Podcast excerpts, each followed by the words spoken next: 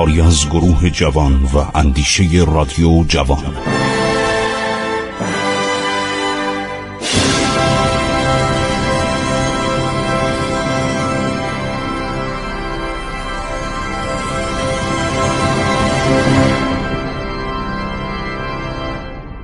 بسم الله الرحمن الرحیم. من خسرو معتزد هستم. به شما عزیزان سلام میفرستم درود میفرستم. ادامه می‌دهیم برنامه عبور از تاریخ رو. در گزارش سفیر چین در دربار ایران دربار ساسانیان در حدود 1600 سال پیش سفیر طبق اون متنی که در سالنامه های چینی که در موزای چین نگهداری میشه و آقای کوای چیهاندا ترجمه کرده به زبان فارسی ایشون دانشجو دانشکده ادبیات و علوم انسانی دانشگاه تهران بود و رساله که نوشت درباره روابط چین و ایران بود. من از اون دارم اقتباس می‌کنم. نوشته پادشاه ایران روی تختی به شکل گوسفند طلایی می نشیند تاج بر سر می‌گذارد. این تخت رو درست کرده بودن مثل سر گوسفند. دوتا سر قوچ دوتا شاخ بزرگ بود. تاج بر سر می‌گذارد با پیرایه های طلایی. قبایی میپوشد زربفت که با مرواریدها و جواهرات مزین است. مردهای ایرانی موهای خود را کوتاه می‌کنند و کلاهای سفید پوستی بر سر می‌گذارند. برای من یه مقدار عجیبه. چون معمولا موهای ایرانیا خیلی قشنگ و مجعد بوده. ما توی تخت جمشیدم دیدیم که موهاشون چقدر زیباست چقدر آرایش کرده و چقدر گیسوان بلند. حالا این سفیر من نمی‌دونم شهر در اون موقع مراسمی بوده اتفاقی افتاده یا گارد سلطنتی رو دیده میگه موهاشونو کم می‌کنن. پادشاه در این مملکت غیر از پایتخت خود در نزدیک به ده نقطه قصرهای کوچک دارد که به منزله قصرهای تابستانی در کشور ما چین است. اینو سفیر چین گفته. یکی از این شهرها رو من براتون شهر میدم شهرک دستگرده. در مرتفعات خوش آب و هوای باختر ایران که خسرو پرویز از ماه تیر تا اواخر تابستان حتی اواسط تا پاییز در اونجا به سر می‌برد. اینو از منابع دیگه دارم نقل می‌کنم. دستکرد از نظر آب و هوای خوش و ییلاقی قابل مقایسه با کیتسپون گرمسیری که در نزدیک بغداد امروز قرار داشت نبود.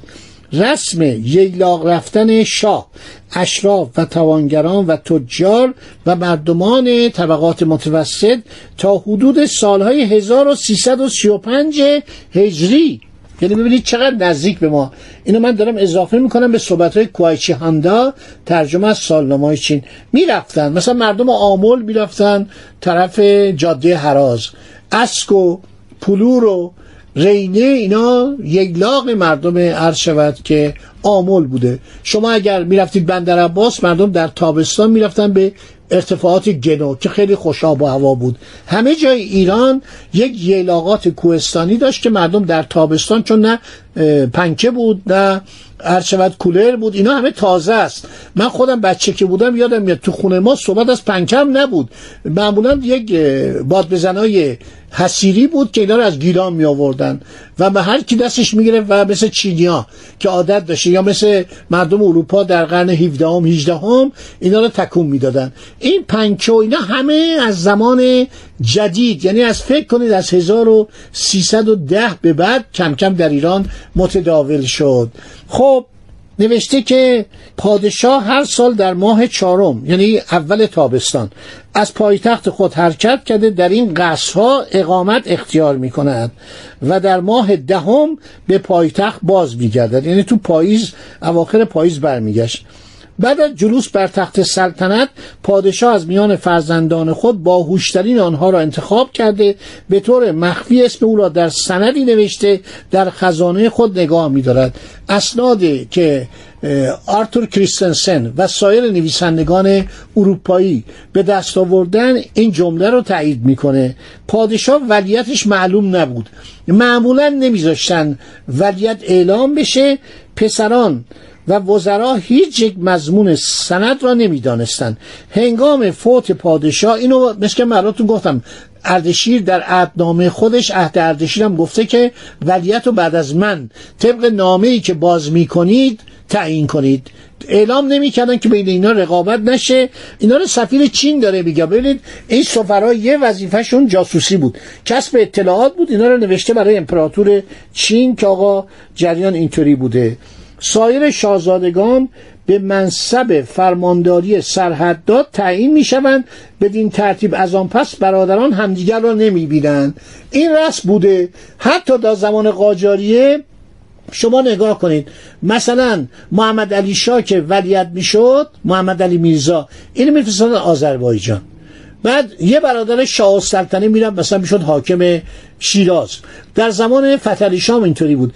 بسیاری از پسران فتلی شاه پسر فتلی شاه خیلی بچه داشت. 160 تا پسر و دختر داشت. بسیاری از پسران فتلی شاه حکام ولایات می‌شدن. به اینا می‌گفتن والی. والی ایالات ایران. ایالت جلیله یعنی استاندار بالاتر از استاندار. یه موقع ممکن بود یه ایالت شامل چندین استانداری باشه. ما تعداد چهار تا ایالت جلیله داشتیم. آذربایجان خراسان و سیستان. خراسان و سیستان یک ایالت بود. بعد کرمان و مکران. یعنی کرمان و بلوچستان هم. یه ایالت بود ایالت آخری فارس بود. سایر ایالات دیگه ایالت نبود ولایات بود. کلنل پیکوت که کتابی نوشته به نام گزارش سری. هر شود که secret report این در زمان مظفرالدین شاه نوشته گزارش کامل از ایران و به خصوص ارتش ایران. این در گزارش خودش نوشته ایران 35 تا و یک بارم نوشته 45 تا ولایت داشته. یعنی شما اگر خیلی شاهزاده بزرگی بوده اگر آدمی بودید مثلا خیلی قبلا صدر اعظم بودید ممکن بود که شما رو والی بکنن. یعنی شما می‌شدید والی خراسان و سیستان یا والی کرمان و بلوچستان یا کرمان و مکران. از جمله رجال و معمولین عالی رتبه دولت ایران یکی کسی است که امور قضایی و جنایی را اداره می کند این کی بوده؟ هر شود که کسی بوده که ایران داد بد بهش می‌گفتن. ایران داد بد خیلی جالبا یعنی کسی که به کارهای داوری می‌کنه دادرسی می‌کنه. دیگری کسی است که امور خزانه دست اوست که ایران گنجور بهش می‌گفتن دیگری کسی است که اسناد رسمی و سایر امور بر عهده او می باشد بعد از اینها رئیس بیوتات سلطنتی است. سپس شخصی که امور نظامی و سپاهی را در تمام مملکت پوسی اداره می کند یعنی پارس اداره می کند این شخص کی بوده؟ ایران ارتشتاران سالار. این بالاترین مقام نظامی بوده. ایران اسپه بودم ما داشتیم. درجات نظامی ایران خیلی مفصل بوده باور نمی کنید اصلا در زمانی که آمریکایی در کار نبوده روسیه‌ای در کار نبوده انگلستانی در کار نبوده ما درجات نظامی داشتیم از بالای فیلد مارشالی یعنی نیروبودی بیاین تا درجه سرباز ساده. همه رو براتون خواهم گفت. تو این برنامه تو زمینه جنگ هایی که با رومیا ما کردیم. چقدر ایران و روم از هم تقلید می‌کردن تو درجات. مثلا ما مرزبان داشتیم. فرماندار بوده جنبه نظامی هم داشته بیشتر در استانهای مرزی بوده. کنارنگ داشتیم. استانهایی که خیلی از ایران دور می‌شد کنارنگ یعنی کنار ایران. در کنار ایران ما کنارنگ داشتیم. مثلا قسمتی از عربستان که جزو ایران بود تدمر یا هیره ما اونجا کنارنگ داشتیم. یا حاکم عرب بود یا حاکم ایرانی کراننگ داشتیم. رومیان فالرشی داشتن. بعد نوشته که این معمولین هر کدام کارکنانی در زیر دست خود دارند که هر یک امور اداره خود را میچرخانند.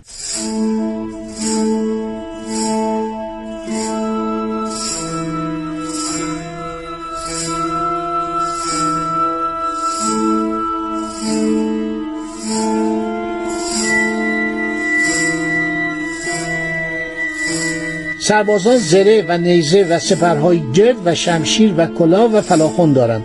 آنان در نبرد از فیل هم استفاده می کنند که سوار آنها می شوند یه خودجایی داشتن یه برجایی روی فیل بیزاشتن از اونجا تیراندازی می کردن صد سرباز دنبال یک فیل به راه میفتن اینو سفیر چین در دوران ساسانیان در گزارشی که در سالنامه های چین وجود داره با دست نوشتن و کوای چیهاندا دانشجوی ژاپنی داره ترجمه کرده حدود سی سال پیش. در قوانین جنایان ها مجازات قتل معلوم است. مقصر را آویخته تیرباران می‌کنند. یه شخصی بوده مقام به نام ایران دبیر بود که دیوان نامنگاری زیر نظر او بوده. ایران دبیر بود وزیر نامه ها و رسالات دولتی بوده. صدر اسمش بزرگ فرمدار بوده. بزرگ فرمدار یعنی صدر اعظم یعنی وزیر وزیران. نکات به نظر من خیلی جالبه که بدانید که تاریخ ایران 1600 سال پیشم دربارهش می نوشتن دیگه این سفیر چین مطالبی که میگه روز اول سال در ماه ششم است. بزرگترین اعیاد آنها روز هفتم ماه هفتم است. روز اول ماه دوازدهم در این روزها مردم یکدیگر را به زیافت و جشن دعوت می‌کنن این نوروز رو داره میگه به حساب ماهای چینی. مثلا ماه ششم چینی برابر با نوروز بوده. نوشته در این ایام مردم یکدیگر را به زیافت و جشن دعوت می کنند به علاوه در روز بیستم ماه اول هر کس برای ارواح پدران خود قربانی می دهد این نکاتی هستش که در سالنامه های چینی دربار خاقان چین که معاصر آخرین شاهان ساسانه چیاف شده نامهای زیادی بین ایران و چین عرض شود که رد و بدل شده. چینی از خودشون خیلی راضی بودن. یعنی در اون زمان زیاد علاقه به ایجاد رابطه با کشورهای دیگه نداشتن و مردمان در این حال دانشمندی بودن. نمیشه انکار کرد که اینها نفت رو استخراج می‌کردن. مثل ما. ما همونطور که نفت رو از چشمه ها به دست می آوردیم و به مصرف روشنایی می رساندیم و همینطور در جنگ ها استفاده می کردیم اینا دویست سال قبل از میلاد یک دستگاه های عجیبی داشتن که میکوبیدن و چاه میکندن و از نفت استفاده می‌کردن. کتاب های زیادی درباره نفت به چاپ رسیده. اخیرا چند تا کتابم برای من از انگلستان و آمریکا اومد. یکیش که مربوط به تاریخ نفت در آمریکاست. یکم تاریخ نفت در انگلستان و اروپا. و خیلی جالبه. من این داره می‌خونم تو لذت می‌برم ببینم چقدر دارن مطالعه می‌کنن و در تمام تاریخ جهان چینی ها خیلی نقش داشتن. منجنیق های خیلی خوب می ساختن دستگاه پرتاب سنگ داشتن گلوله آتشین داشتن. چینی ها از نفت استفاده برای سوزاندن شهرهایی می‌کردن که محاصره می‌کردن. مغول ها وقتی چین رو گرفتن هنگامی که به ایران حمله کردند از سلاح نفت برای آتش زدن بخارا، سمرقند و سایر شهرها استفاده کردند. حالا این تاریخ ایران خیلی جالب اختراعات و اکتشافات در زمان ساسانیان. ما درباره تیسفون تقریبا تمام مطالب رو گفتیم. شهر بسیار بزرگی بوده بزرگ بوده. شهری بوده پر از جمعیت بوده. هر شود که استراحتگاه خیلی عالی داشته کاروانسرای خیلی خوب داشته تجارت بسیار پر رونقی داشته. انشالله در برنامه بعد باقص هم سایر مسائل مربوط به دوران ساسانیان را می‌گویم. سلطنت اردشیر دیگه تموم شده و سلطنت عرض شود که شاپور اول که پسر اردشیر از میترا دختر اردوان پنجم بود آغاز خواهد شد. خدا نگهدارش